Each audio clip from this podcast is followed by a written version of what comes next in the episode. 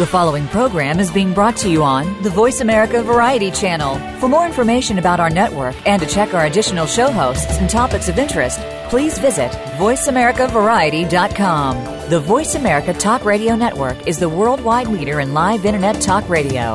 Visit VoiceAmerica.com. The views and ideas expressed on the following program are strictly those of the host or guests and do not necessarily reflect the views and ideas held by the Voice America Talk Radio Network, its staff, and management. Help! I need somebody. Help! Not just anybody. Help! You know I need someone. Welcome to Family Caregivers Unite with Dr. Gordon Atherley. Family caregivers don't have to be alone in their experiences. You will hear from experts and other caregivers facing the same issues that you may be facing.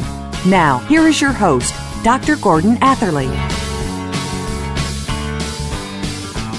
Welcome to episode 392 of Family Caregivers Unite. This is Dr. Gordon Atherley, your host. I'm a physician retired from practice.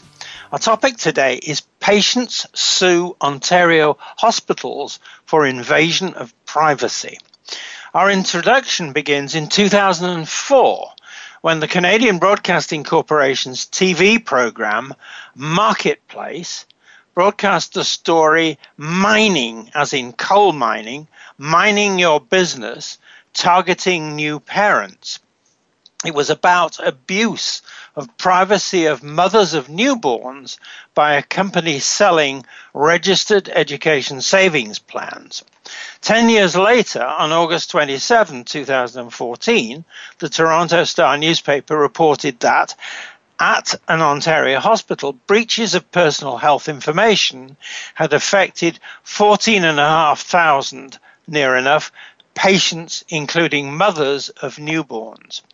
Two days later, on August 29, 2014, the Toronto Star added that as far back as 2009, six prominent Ontario hospitals inappropriately gave up personal health information of tens of thousands of new mothers. Then, on February 2, 2015, the Ontario Court of Appeal granted patients the right to sue hospitals over privacy breaches. Now, when we think about mothers who, with their newborns, are being provided with care in hospitals, we understand that the mothers are, all at the same time, patients and family caregivers for their newborns and therefore protectors of their newborns' health information. All of which is why our topic, Patients Sue Ontario Hospitals for Invasion of Privacy, is so important for patients, their family members, and their family caregivers. To discuss it, our guest is Michael Crystal.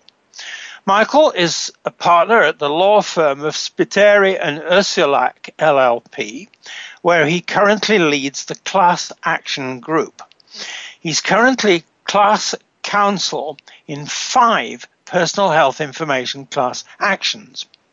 In his previous work, primarily in criminal law, he appeared at all levels of trial and appellate courts in Ontario, including three appearances as lead counsel before the Supreme Court of Canada. In his privacy practice, he provides strategic advice on privacy, data breaches, and legislative drafting to governments and industry. He's been retained by industry and the Senate to testify before the Canadian Senate committees on human rights and is currently scheduled to testify before the National Security Committee. He appeared as co counsel before the Ontario Court of Appeal in a case Hopkins v. Kay, which is a precedent setting case relating to the interplay between provincial personal health information legislation and the common law. So, welcome to the show, Michael. Well, uh, glad to be here. Great. First question for you. Please highlight for us what breaches of personal health information actually are and why these are important enough to justify lawsuits. Michael? Uh, well, when we talk about uh, breaches of privacy um, in terms of personal health information, um, we are primarily uh, these days uh, talking about intrusion upon seclusion, which is a tort um, that has a long pedigree, really. It uh, is an invasion of privacy um, uh, cause of action, which uh, initially moved through the uh, British jurisprudence, but also the intrusion upon seclusion, the actual term for that, is taken from uh, United States jurisprudence. And um, uh, really came to the fore in Ontario in 2012 in a case called Jones and Tsige. Basically, it is a it is not a harm-based tort, so that means that what you really have to show is that there has been a malicious or reckless invasion of privacy, that the conduct itself would be offensive to the reasonable person, and uh, that there was a, uh, a, known, let's say, victim of the uh, privacy breach. Right. Now, please highlight for us the workings, that's my word, of class action lawsuits as these relate to patients who are suing Ontario hospitals for what I've got is invasion of privacy, but you've defined it rather better. Michael, workings of class action lawsuits, please. Okay. Well, the best way to think of a class action lawsuit, and it's the same whether you're in the United States or in Canada. Of course, the the tests are differ, but um, if you ever seen a uh, flock of geese uh, fly in the air or even cyclists uh, in a club, they travel in what's known as a peloton. And at the apex of a peloton, you have the, the leaders, and uh, basically they sort of cut down on the, the winds that affect those in the back, and uh, and uh, they sort of, um, at least in terms of flocks of birds, they they use the fact that uh, the apex has broken the uh, the winds uh, to sort of uh, makes it easier for them to to fly. In a class action, you um, are looking at uh, representative plaintiffs. These are individuals who um, whose whose particular cases really are representative of all the people in the class. So these are people who are very similar situ- in similar situations to those who are also affected by the wrong. Ultimately, the goal is to bring an application for certification, and that is to say that those individuals uh, can be certified on the basis that their case, should they be successful, will then justify an award in all the cases that are behind it. And if certification is granted for the class, it will just be the trial of those two individuals or three individuals or maybe one individual that will then have a dispositive um, role for the cases of those others. Now, when you sue a hospital, um, basically you uh, are looking to have a similar situation. You have a couple of patients who may have had their files improperly accessed or what have you. And should those cases seem to fit the test for um, certification, um, the case can proceed on the basis of those actions, and uh, all the patients who've had their files breached would then subsequently be successful. Now, just to turn this discussion around a little bit, I want to ask you, please, Michael, to tell us about your role, your tasks, and your challenges in class action lawsuits as these relate to patients who are suing Ontario hospitals. And I'm still going to call it invasion of the privacy. So, in other words, talk about what you do in these class action suits, these five suits that you've got. Michael? Yeah. Well, um, I have to say um, that I got involved in these type of class actions by way of my investigator who I'd worked with for about eight years, and uh, uh, basically his cousin had been served a letter um, from the hospital, basically saying that her files had been impro- improperly accessed, and uh, we went to um, uh, a town in Ontario known as uh, Peterborough, uh, where uh, we met with several individuals who were had the similar letter. And before we knew it, we found out that 280 people had received these letters. And um, uh, we initiated a claim on their behalf uh, because um, several of, of, the people who snooped, hospital employees who snooped their records, clearly had no uh, business doing so. They weren't in the quote unquote circle of care, that is, people who took care of those files. And um, in fact, they, um, they were just, be it for curiosity or maybe for some sort of other advantage, uh, seeking to um, access those files since that time, I've spent many hours with not only members of that group, but um, other groups as well.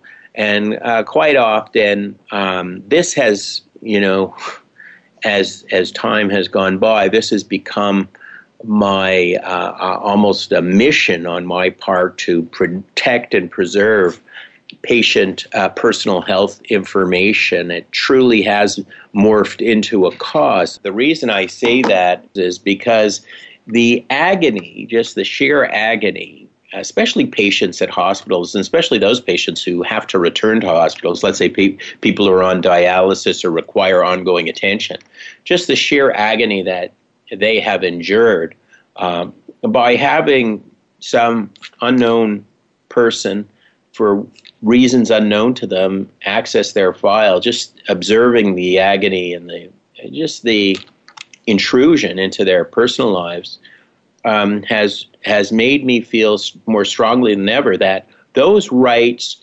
require a champion. And there has to be someone who is prepared to stand up to hospitals who are very powerful, often have a lot of money, and to say, no, you've got to do a better job. No, you've got to have better software. No, you cannot you cannot allow for data breaches. These are people who come to hospitals not because they want to be there, but because they have to be there. And to add insult to injury by having their most personal information laid open for some stranger who may have a malevolent uh, purpose. And, and we've seen um, uh, all kinds of reasons why people do it economic gain, selling the information, sometimes for a particular uh, political uh, position, um, uh, trying to just curiosity about a famous person. We've seen these things happen time and time again,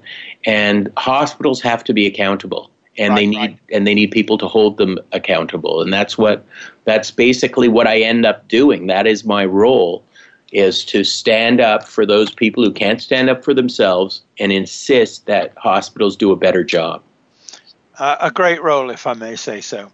Now, it's time for a short break. This is where I always say we have to pay the rent, so we'll do that now. This is Dr. Gordon Atherley, and my guest is Michael Crystal. You're listening to Family Caregivers Unite on the Voice America Variety Channel, CJMP 90.1 FM Community Radio, and sharingtheburden.ca. Please stay with us. We're coming back.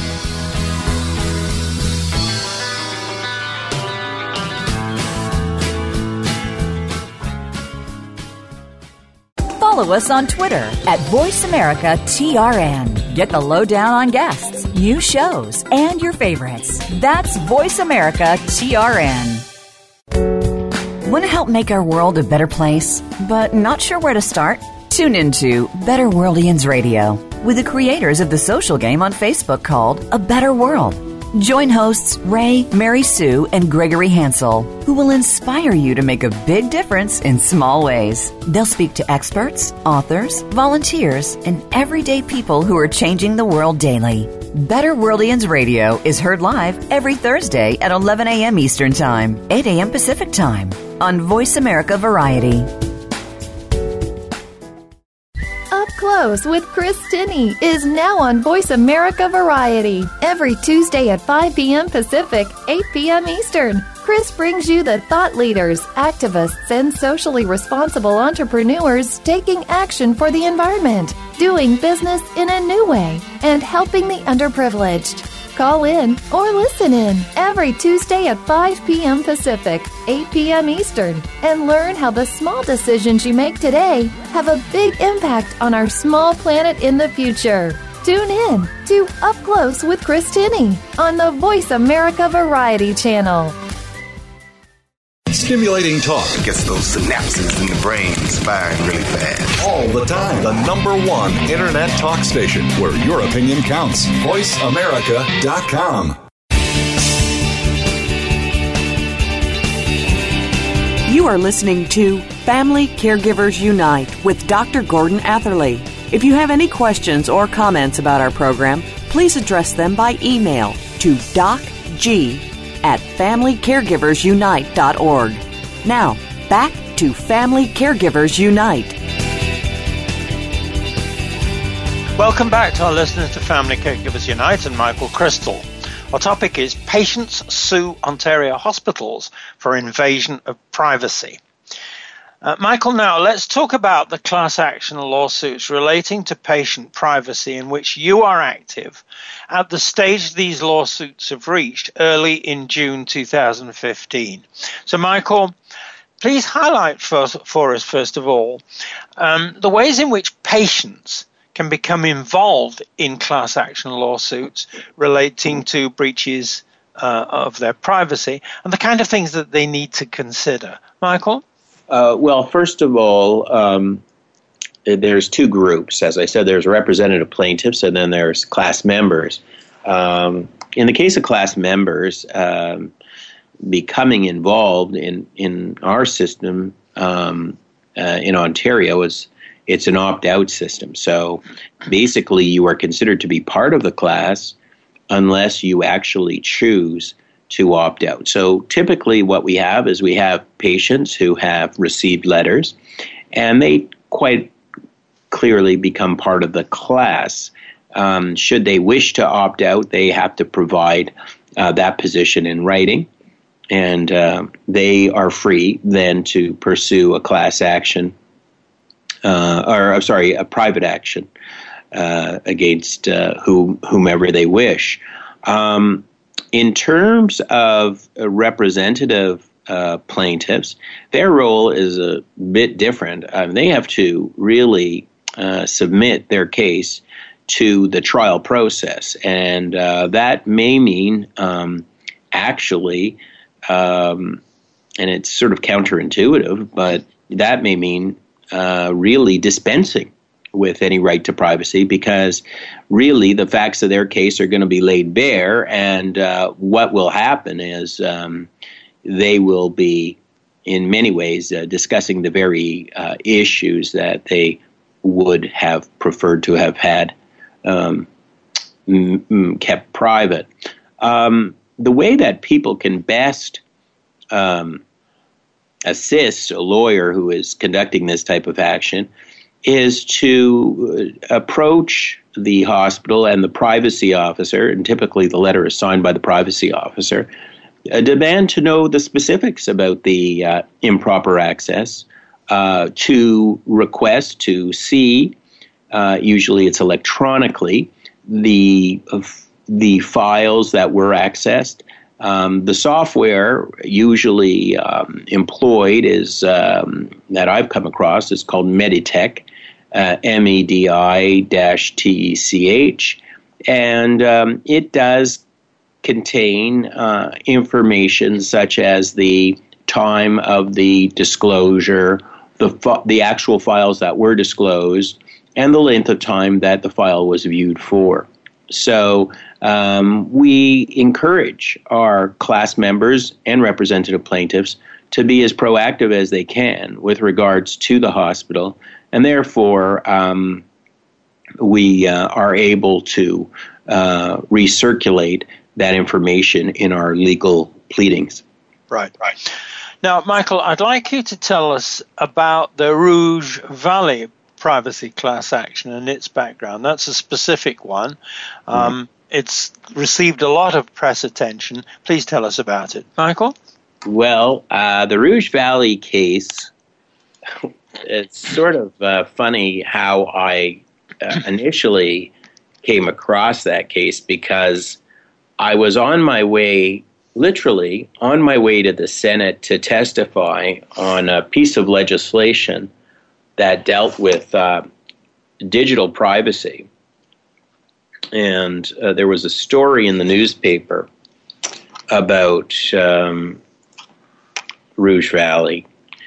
And um, at some point, um, we were contacted uh, later that day by um, a couple of individuals. I guess they'd known about the Peterborough Hospital, and um, we um, uh, made some connections. We started getting involved in that case, but it was uh, quite sort of uh, coincidental because uh, on the very day I was to testify before the Senate Committee on this digital privacy issue, I was able to refer to the most recent uh, happenings that day before at, at, at the hospital, where apparently, um, you know, at that time it was just the Scarborough campus of the Rouge Valley Hospital um, that uh, approximately, I think it was at that time, possibly 11,000 new mothers uh, had had um,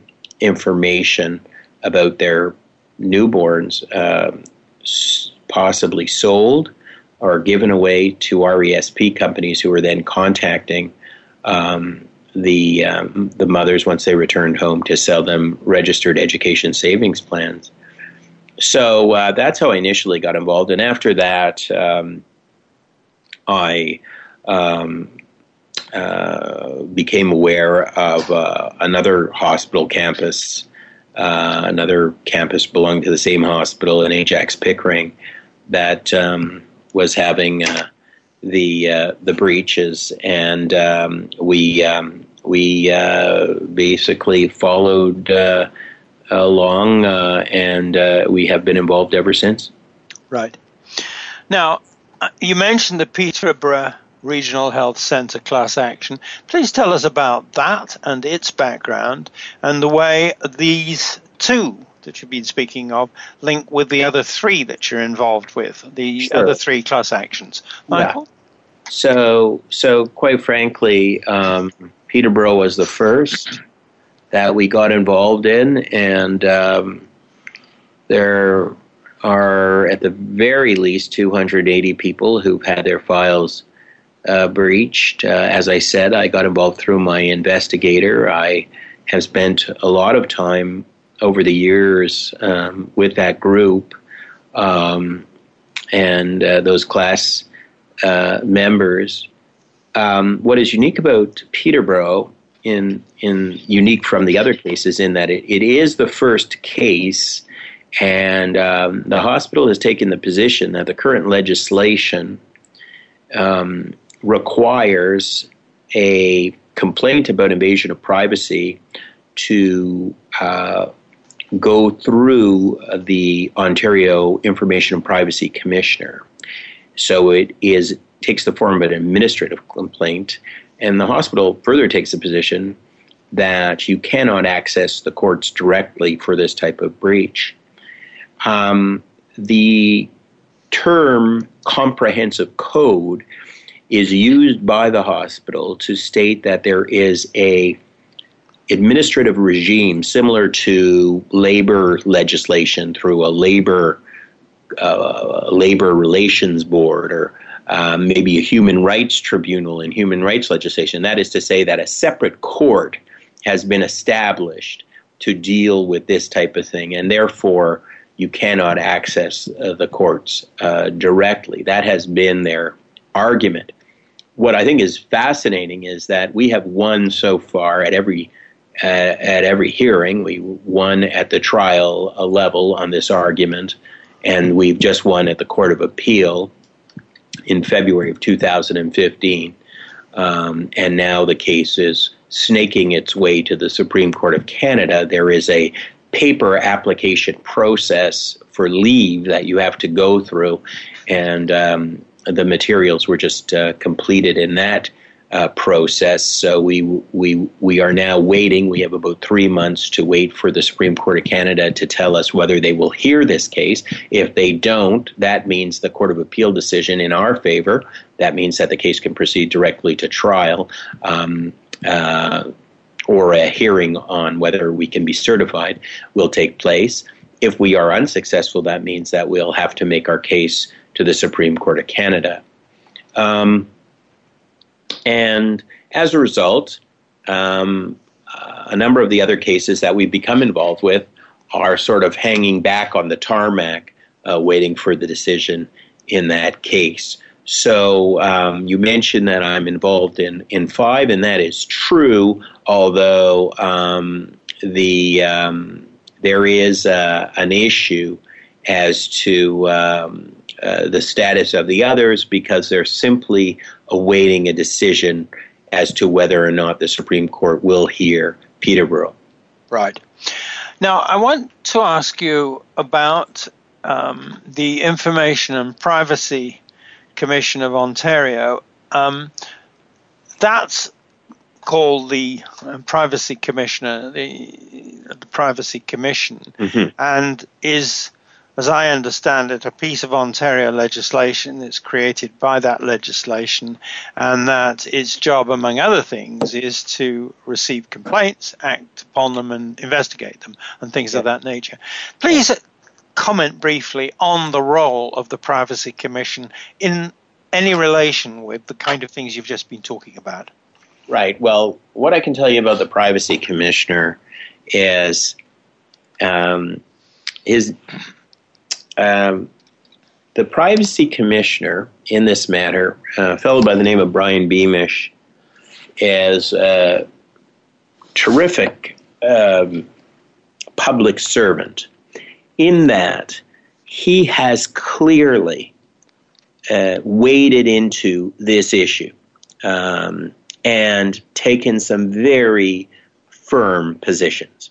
They are as follows Position one the Attorney General must act to prosecute under the existing provincial legislation breaches of this kind. There is legislation which allows for it, and he has gone on record um, without question to say that it is the Attorney General who must uh, act in this regard.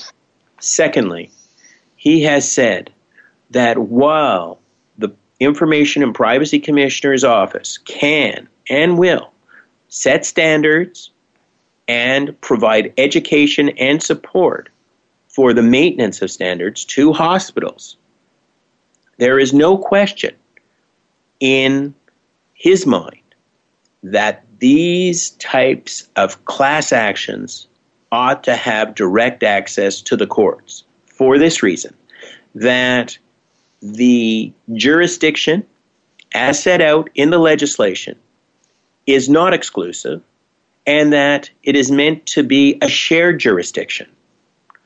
Further and finally, the limited resources available to the Information and Privacy Commissioner are best spent on the setting of standards and the education and maintenance of those standards. Right. Now, I'm going to interrupt you there because of the tyranny of time, but we're going to be able to explore this in a little more detail in the next segment. So we'll go to the break now. This is Dr. Gordon Atherley, and my guest is Michael Crystal. You're listening to Family Caregivers Unite on the Voice America Variety Channel, CJMP 90.1 FM Community Radio, and sharingtheburden.ca. Please stay with us. We will be back.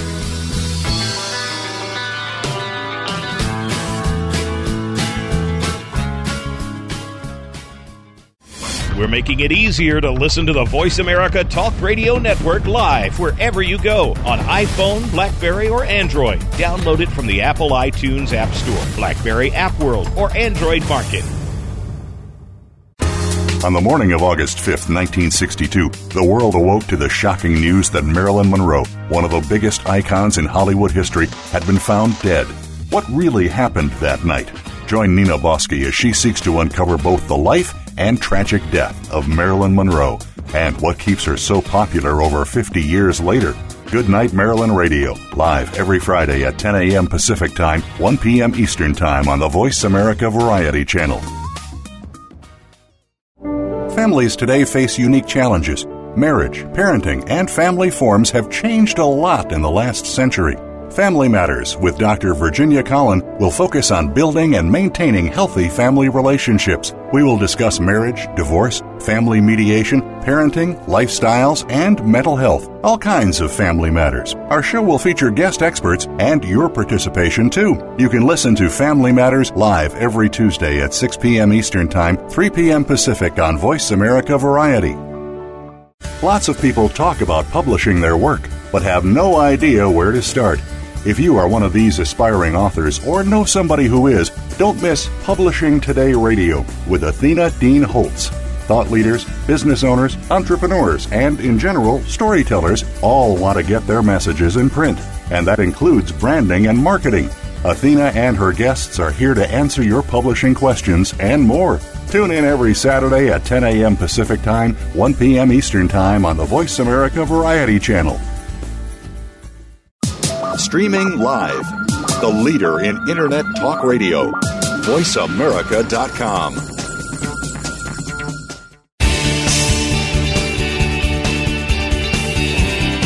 You are listening to Family Caregivers Unite with Dr. Gordon Atherley. If you have any questions or comments about our program, please address them by email to docg at familycaregiversunite.org. Now, back to Family Caregivers Unite. Welcome back to our listeners to Family Caregivers Unite and Michael Crystal. Our topic is Patients Sue Ontario Hospitals for Invasion of Privacy. Now, let's talk about the potential implications for patients, for families and family caregivers, and for hospitals of the class action lawsuits in which you are active and, of course, which relate to patient privacy. So, first question What are the potential implications for patients of the class action lawsuits? Michael? Well, as I said um, uh, at the beginning, when I was talking about the nature of this type of cause of action, it is not a harm based uh, tort. What that means is that um, you don't have to prove um, any type of psychological or psychiatric harm as a result of the intrusion upon seclusion or the invasion of privacy, nor do you have to show any economic harm. Uh, the the uh, other side of that coin is that um, the damages are nominal. So right now, the Court of Appeal in uh, the leading case has capped damages on a per individual basis at approximately $20,000 per person.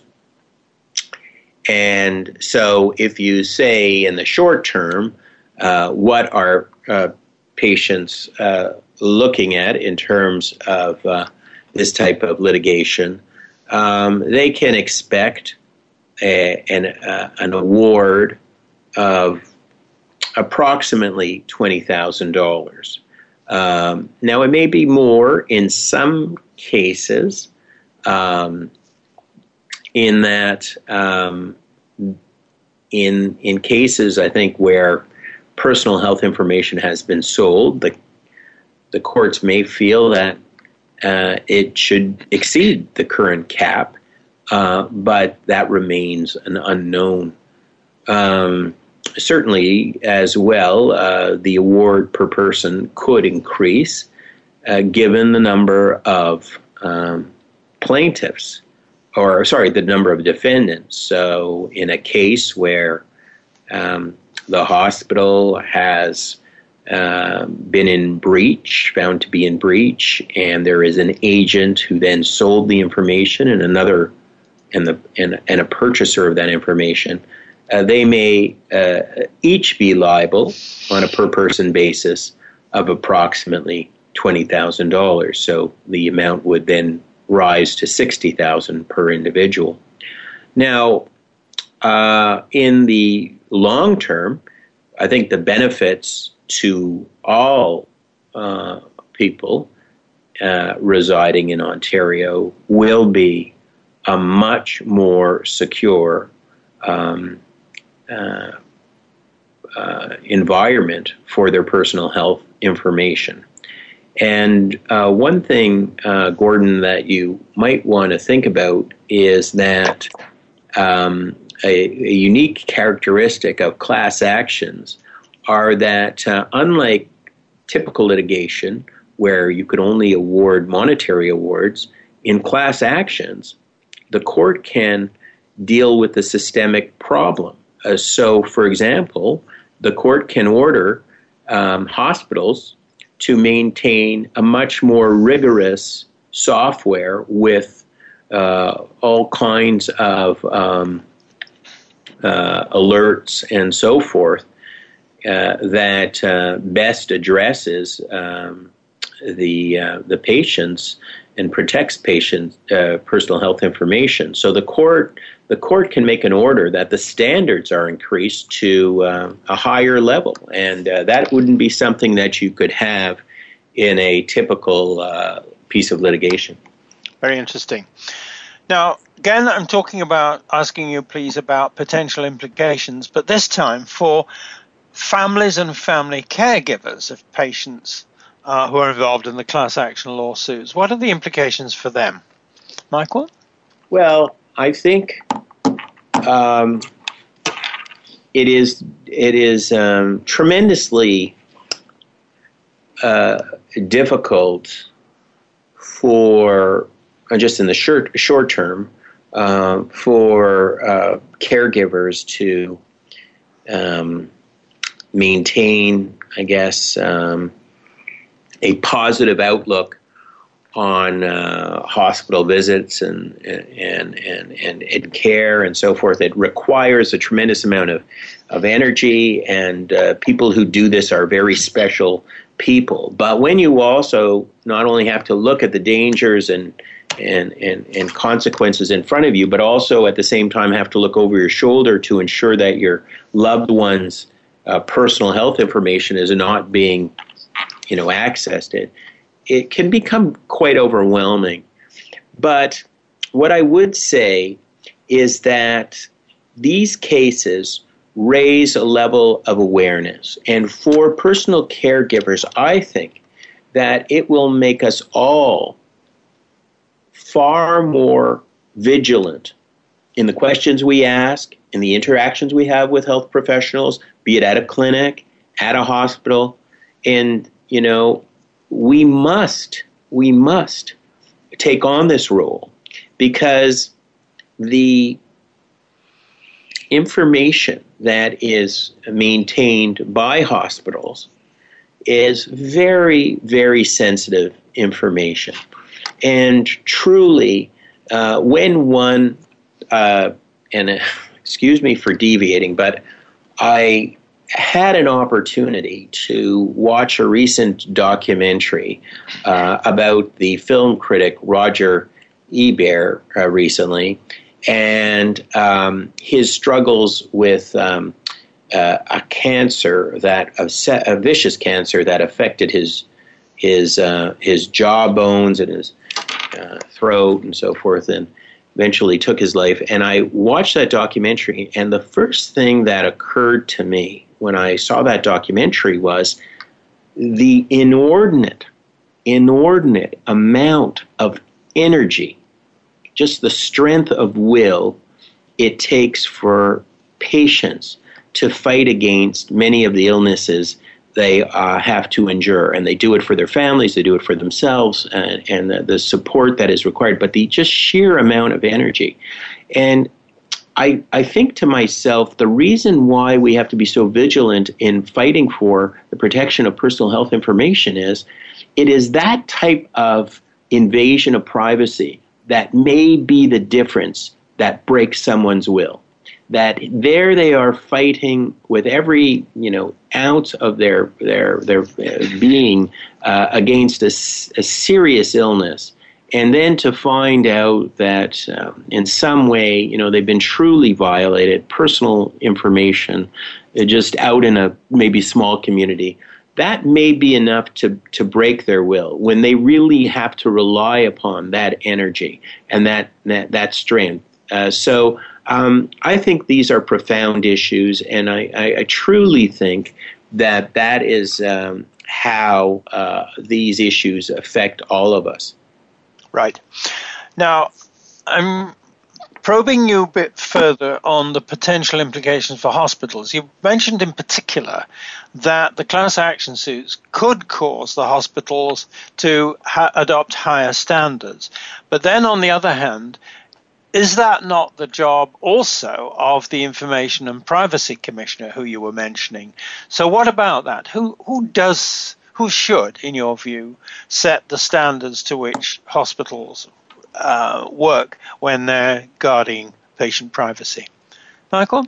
Um, that's a really good question, and what I would tell you is this: the the privacy commissioner is involved in education, uh, is involved in um, promotion um, there are policies that exist that all hospitals have to follow. These policies existed at the time of all these breaches. But in in the the actual how to, the technology that has to be present, the number of audits that have to be done, the vigilance, that is something the privacy commissioner is not involved in. And um, those are you, these cases, what these cases are doing is shining the light into the nooks and crannies of hospital conduct as it relates to the protection of personal health information. And it is one thing to have signage, it is one thing to have a computer system, it is another thing to maintain it, it is another thing to upgrade it. It is another thing to um, uh, really uh, follow uh, the uh, the programs uh, that you uh, set out for the hospital and police them and create consequences for even even minor indiscretions. These cases seem to have a very very similar narrative. What happens is there is some anecdotal um, outing or um, uh, leak, if you will, about conduct. The hospital goes in and conducts an audit with regards to that, the subject of that leak. And then they find out that this person has been inappropriately viewing files that they had no relation to, no responsibility for. So you see, it isn't as if somebody looks at a, a file and an alarm goes off. What happens is somebody's looking at files, maybe over the course of months, years, uh, files of a number of individuals. Nothing happens. But somebody hears something about this individual snooping files, says something to the administration, who then conduct an inquiry. And that's when they're outed. Now, that just is not good enough. Right. And, right. Uh, and we expect a much higher standard. This is, if I can just comment very briefly back to you to say, this is setting standards in a way that is profoundly important because it's standards not only for now, but for the future. And I think I'm drawing from what you're saying, Michael, is that this is an ongoing thing. In other words, it's not just setting the standard for now, it's making sure that the standards adapt as the hospitals change their technology and things of that nature. Now, um, it is time for the break, so we'll take it now. This is Dr. Gordon Atherley, and my guest is Michael Crystal. You're listening to Family Caregivers Unite on the Voice America Variety Channel, CJMP 90.1 FM Community Radio, and sharingtheburden.ca. Please stay with us. We're coming back.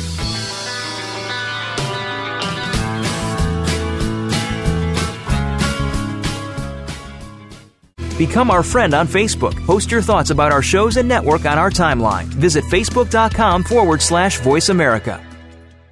Are you or someone you know interested in attending college? With both college tuition and college enrollment up 60% since 2002, there is a lot of competition, and careful planning needs to be a part of the process. Tune in to Getting In, a college coach conversation, hosted by Elizabeth Heaton and featuring a team of college coach experts. We'll bring you the tips, techniques, and know how to navigate the road to college and do so the smart way.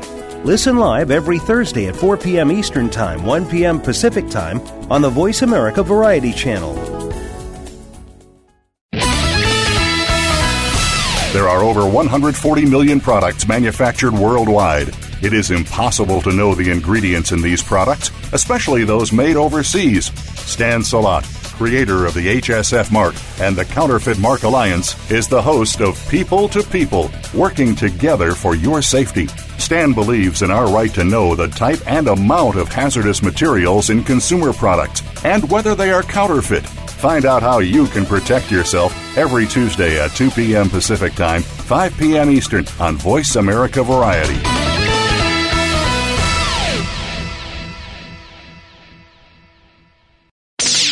The Internet's number one talk station. Number one talk station. VoiceAmerica.com.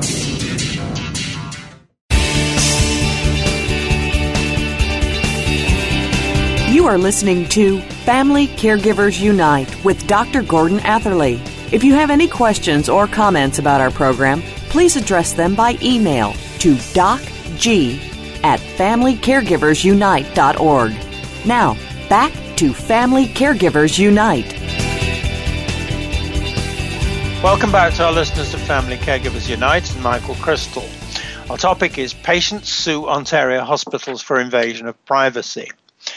Now, Michael, what more would you like to do to advance understanding on the part of healthcare professions, like I used to be, a professional, a doctor, of the importance of privacy for patients and their families? Michael? Um, well, you know, I have uh, uh, been very um, open with my view uh, of uh, and dissatisfaction with the status quo. I have um, there is a group called Patients Canada, which I have spent time with, uh, talking to about these issues. I have uh, been um, speaking to and have been offered as speaking engagements with the insurance industry on data breaches. And um, basically, what I've done is I have um, taken time from uh, my humble practice, my yes. practice, and uh, uh, gone on a number of speaking tours um, uh, to doctors. Um, uh, I have. Uh, I have made myself available to um, to medical schools. Um, now I haven't gone and, and done speaking engagements to them, but I've offered my my services. I've been quite busy, but uh, nursing the nursing profession, and I have said that I will certainly be more than happy uh, to uh, forego my partisanship and uh, engage in any type of discussion on this issue anywhere with uh, any of the uh, committed parties. Right. And the reason I do that, Gordon, is simply this we're all going to be a patient someday. We all seek to have our personal health information protected. This issue, uh, I believe, will be an issue, uh, hopefully, a non issue in the next five to ten years. I truly feel that uh, the, the cases that we have right now um, are going to display a crack in the wall that can be plastered over and uh, smoothed over. And I'm truly, I truly believe that these cases, er, you know, while they may be a clarion call to the courts to remedy the situation, I believe it can be remedied. I'm hopeful that they can because one of the things I'm concerned about, Gordon, is that our we have a very fragile We have a very good health system in Canada, but it's a fragile health system. And the last thing I want to do is cripple our hospitals. I want our hospitals to flourish. I want our hospitals to continue taking care of us, looking after our health needs. But at the same time, I just want them to be more vigilant in the standards regarding personal health information. It is not my, it is in no one's interest to, you know, imperil hospitals. So I, I, I think, you know, for those reasons, I am more than willing to be part of the solution and and and as opposed to you know someone who is simply you know raging about the current problems and the solution is of benefit to patients um, and the system. Yes. And what you're wanting to achieve is a, a problem that gets solved and remains solved. Am I right in what I've yes. just said to you? Yes.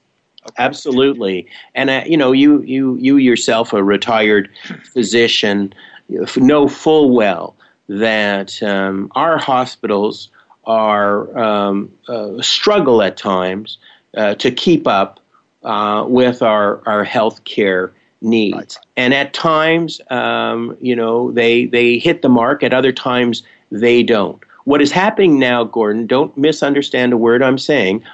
Is inexcusable. Yes. But I believe it can be remedied and it will be remedied. And I feel that these cases are going to be um, at the forefront of, of you know pushing pushing uh, uh, you know for reform. Uh, but uh, at the same time, I am cognizant that um, I do not want to do anything that in any way destabilizes the necessary health care that has to be there for you know everyone in Ontario. Right? Great, great. Now, very last question flows a little bit, at least from what you've just been saying. You, just a different question. You and I are now recording an episode in which you've discussed a topic that's important for patients and their families and for hospitals. Um, the episode, this episode, will be saved in an archive. Now, do you think that having more discussions like this one in the archive would be helpful? And if so, how would it be helpful in advancing understanding on the part of Canadians of the importance of privacy for patients? Michael? Sure. Uh, I think that's a good point. Um, I, th- I think that it is uh, from, from the point of people who are entering um, the be, either entering a, a, life now, a new stage of life as a caregiver, or or someone who is who has to spend more time in uh, in hospitals.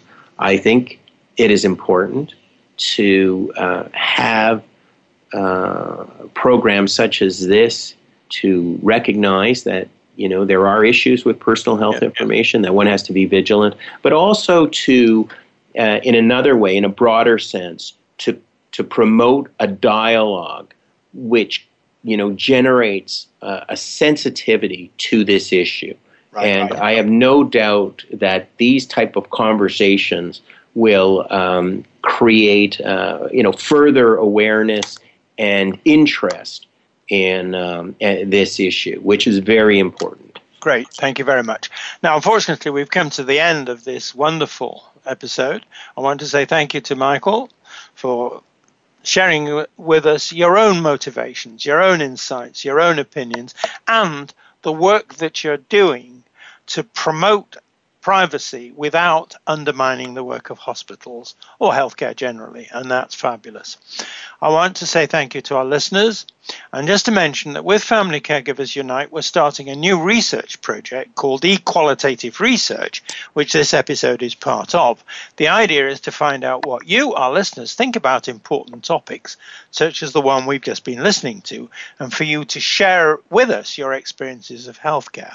So please email me to hear more or get involved. And also, if you'd like to be a guest on my show, here's how to connect with me.